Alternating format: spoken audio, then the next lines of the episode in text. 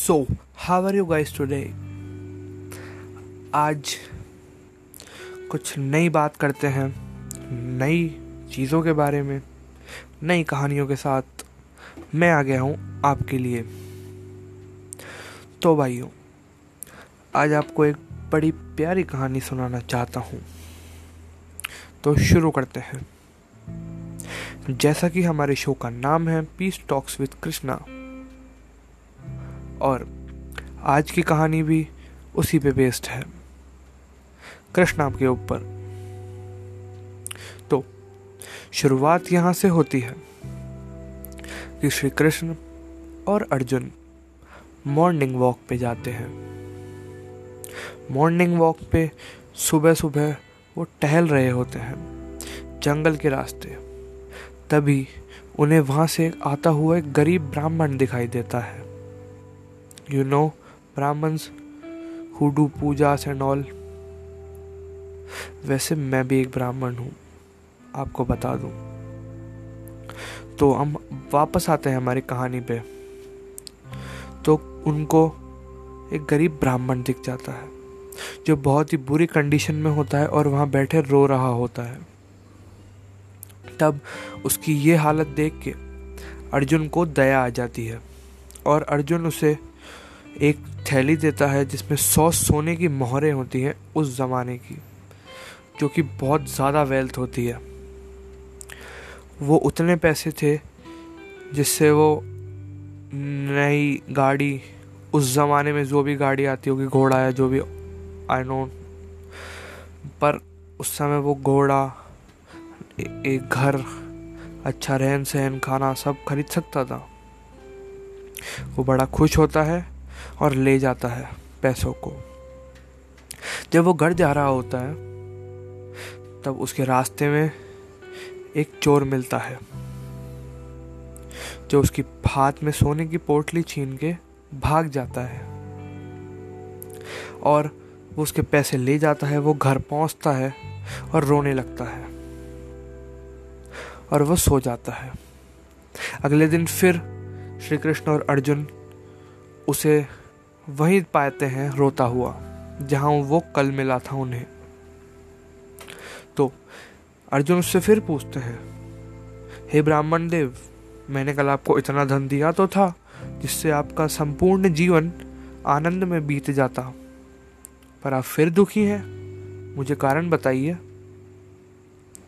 तब श्री कृष्ण के सामने हाथ जोड़ के वो ब्राह्मण कहता है कि, हे प्रभु कल मैं जा रहा था और ऐसे ऐसे हुआ, पैसे चोरी हो गए, अब मैं क्या करूँ?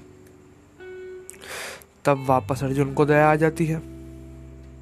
अर्जुन अपनी जेब में हाथ डाल के एक हीरा निकालते हैं बेश कीमती हीरा। बहुत ज़्यादा कीमती हीरा, वो केवल राजाओं, महाराजाओं के पास हुआ करता था उस ज़माने में, इतने कीमती हीरा। उसे दे दिया दान में। श्री कृष्ण मुस्कुराते रहे। न अर्जुन समझे, ना ब्राह्मण। ब्राह्मण भी खुश होके चले गया। वो घर गया, रात का समय हो रहा था। ब्राह्मण रास्ते में सोचता हुआ कि जा रहा था। अब तो मैं दो मंजिल का घर बनाऊँगा, दो घोड़े लूँगा, अब तो मैं राजसी ठाट बाट से जीऊँगा। अब आराम से ज़िंदगी बीतेगी, अब मैं भी सेठ बन चुका हूँ इस हीरे को साथ में। बहुत पैसा ही पैसा होने वाला है। सेठ जाता है, अपने घर की पानी की मटकी में उस हीरे को रख देता है। बोले, वाइफ तो सो चुकी है, इसे सुबह बताऊँगा उठते ही। अब सुबह हुई। ब्राह्मण के उठने से पहले उसकी पत्नी उठ जाती है। और वो पत्नी उसी घड़े को लेके पानी भरने चली जाती है। अब जब पानी में वो मटका डाला पत्नी ने पानी भरने के लिए तो वो हीरा बह जाता है पानी के साथ ही पानी में। और वो आती है और उस घड़े को रख देती है दूसरे बर्तन में पानी खाली करके। ब्राह्मण उठता है। ब्राह्मण उठते ही सबसे पहले उस घड़ा देखता है। पूरा पानी से भरा हुआ रहता है। उस घड़े में छानबीन करता है। दूसरे घड़ों में छानबीन करता है, पर उसे हीरा नहीं मिलता। वो अपनी पत्नी से पूछता है कि इसमें एक हीरा रखा था मैंने रात को? वो कहाँ गया? पत्नी जवाब देती है, मुझे क्या पता, मैं तो पानी भरने गई थी। बस, तभी ब्राह्मण समझ जाता है कि वो हीरा पानी में बह चुका है। वो फिर दुखी हो जाता है, वो फिर उसी जगह जाता है, बैठ जाता है, रोने लगता है। कुछ देर बीतती है, फिर वापस श्री कृष्ण और वासुदेव श्री कृष्ण और अर्जुन उसके पास से निकलते हैं। फिर वो वहाँ रो रहा होता है। श्री कृष्ण मुस्कुरा देते हैं। अर्जुन पूछता है कि, हे प्रभु, इसका भाग्य क्यों है ऐसा? ये फिर क्यों रो रहा है? अर्जुन उससे पूछता है कि, भाई, क्यों रो रहे हो ब्राह्मण देव? तब ब्राह्मण देव जवाब देते हैं कि, ऐसे ऐसे हुआ, वो पानी में बह गया, मुझे तो वो मिला नहीं। वो फिर रोने लगते हैं ब्राह्मण देव। अब अर्जुन बोलता है कि अब मैं आपको दान दे के क्या करूँ, जब आपके भाग्य में ही नहीं है तो। वासुदेव मुस्कुराते हैं और दो पैसे, जो उस समय बहुत कम होते थे, दो पैसे से मतलब एक मटका भी नहीं खरीदा जा सकता था उस ज़माने में। दो पैसे निकालते हैं और उस ब्राह्मण के हाथ में दे देते हैं। वो ब्राह्मण भी सोचता है कि दो पैसे में तो मैं क्या ही करूँगा, इतने बड़े आदमी, महाराजा श्री कृष्ण खुद भगवान दो रुपए दे रहे हैं, बस दो पैसे मतलब क्या होगा इनसे? पर वो भगवान का आदर करके उन पैसों को रख लेता है अपनी जेब में और निराश होके जाने लगता है। वो कुछ ही आगे गया होता है कि उसके पास एक मछुआरा निकलता है उधर से, जिसके बाल्टी में एक मछली होती है जो तड़प रही होती है अपनी जान के लिए। और वो इतना दूर नहीं गया होता कि कृष्ण उसे नहीं देख पाए और अर्जुन नहीं देख पाए। उनके जस्ट थोड़ा आगे होता है वो। अब जब उसे वो मछली तड़पती हुई दिखती है, वो ये सोचता है कि इन दो पैसों से मेरा तो कुछ होने वाला नहीं है। मैं क्या खरीद लूँगा इस दो पैसों से? वो सोचता है कम से कम इस मछली की जान बचा दूँ। उस मछुआरे को रोकता है, उसे वो दो पैसे देता है और वो मछली ले लेता है। जैसे ही वो मछली उसके हाथ में आती है, वो मछली वो हीरा उगल देती है जो अर्जुन ने उसे दिया था। मतलब जो हीरा पानी में बह गया था, वो हीरा उस मछली ने खाया था और वो हीरा उसे मिल गया। और फिर जैसे ही उस हीरा मिलता है वो बड़ा खुश, वो भगवान श्री कृष्ण की तरफ़ देखता है। श्री कृष्ण भी तब तक उसके पास आ चुके होते हैं अर्जुन के साथ। और उससे थोड़ी दूरी पर श्री कृष्ण खड़े रहते हैं, बस आने ही वाले होते हैं उसके पास। तभी वो चोर जिसने उसकी सोने की पोटली चुराई होती है, वो उसके सामने से गुजर रहा होता है। वो उसे पहचान जाता है कि मैंने तो इसी के पैसे चोरी करे थे, पर वो ब्राह्मण उस हीरे को देखते ही ज़ोर से चिल्लाता है, मिल गया मिल गया। और ये सुन के वो चोर डर जाता है। कि बोले, इसके पीछे तो श्री कृष्ण और अर्जुन है। और ये मेरी बात कर रहा है कि वो चोर मिल गया जिसने पैसे चुराए थे। तो अर्जुन तो मुझे मार देंगे। तो वो डर के मारे अपने पास से वही पोटली निकालता है, फेंकता है, बोले, ले, मुझे तेरे पैसे नहीं चाहिए। और वो पोटली वहीं छोड़ के वो भाग जाता है।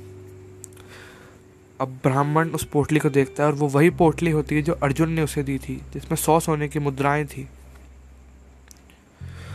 वो उनको वो उठाता है, हीरे के साथ श्री कृष्ण के पास जाता है और मुस्कुराता है कि प्रभु, मुझे एक बात बताइए। पहले जब आपने मुझे दिया, तब मुझे तो ये मिला नहीं, और अब मुझे क्यों मिल गया अचानक?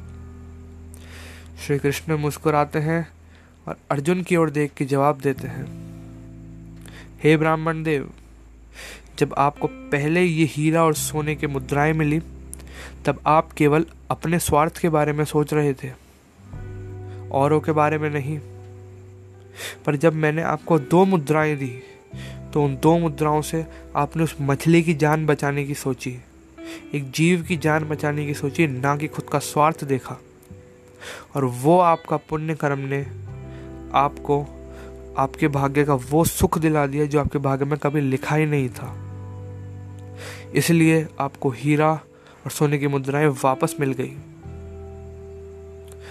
इसलिए दोस्तों, आज का ज़माना यार बहुत सेल्फिश हो चुका है। लोग बहुत सेल्फिश सेल्फ सेंटर्ड हो चुके हैं। खुद के बारे में सोचते हैं, औरों के बारे में कुछ नहीं सोचते। आज ये हालत है कि हम चैरिटी के नाम पे करोड़ों रुपया दान कर देते हैं एन को अपनी फ़ोटो पेपर में छपवाने के लिए, सोशल मीडिया पर अपनी तारीफ़ लिखवाने के लिए। पर यह नहीं देखते कि क्या हमारे पड़ोसी के घर में खाने को राशन है? क्या खाने को खाना है? हम अगर किसी की मदद करते भी हैं तो किसी ना किसी मोटिव से। और यार, ये जो टाइम निकल रहे हैं, ये सभी के लिए मुश्किल हो सकते हैं। पर जो लोग किसी की मदद कर सकते हैं और इस काबिल हैं। उनको ज़रूर सबकी मदद करनी चाहिए। उन्हें अपनी तरफ़ से हंड्रेड परसेंट देना चाहिए। क्योंकि ये समय ऐसा है, जहाँ ना पैसा काम आ रहा है, ना जानकारी, ना अप्रोच ना कुछ। यहाँ केवल आपकी इंसानियत, आपकी सेफ्टी आपके काम आ रही है।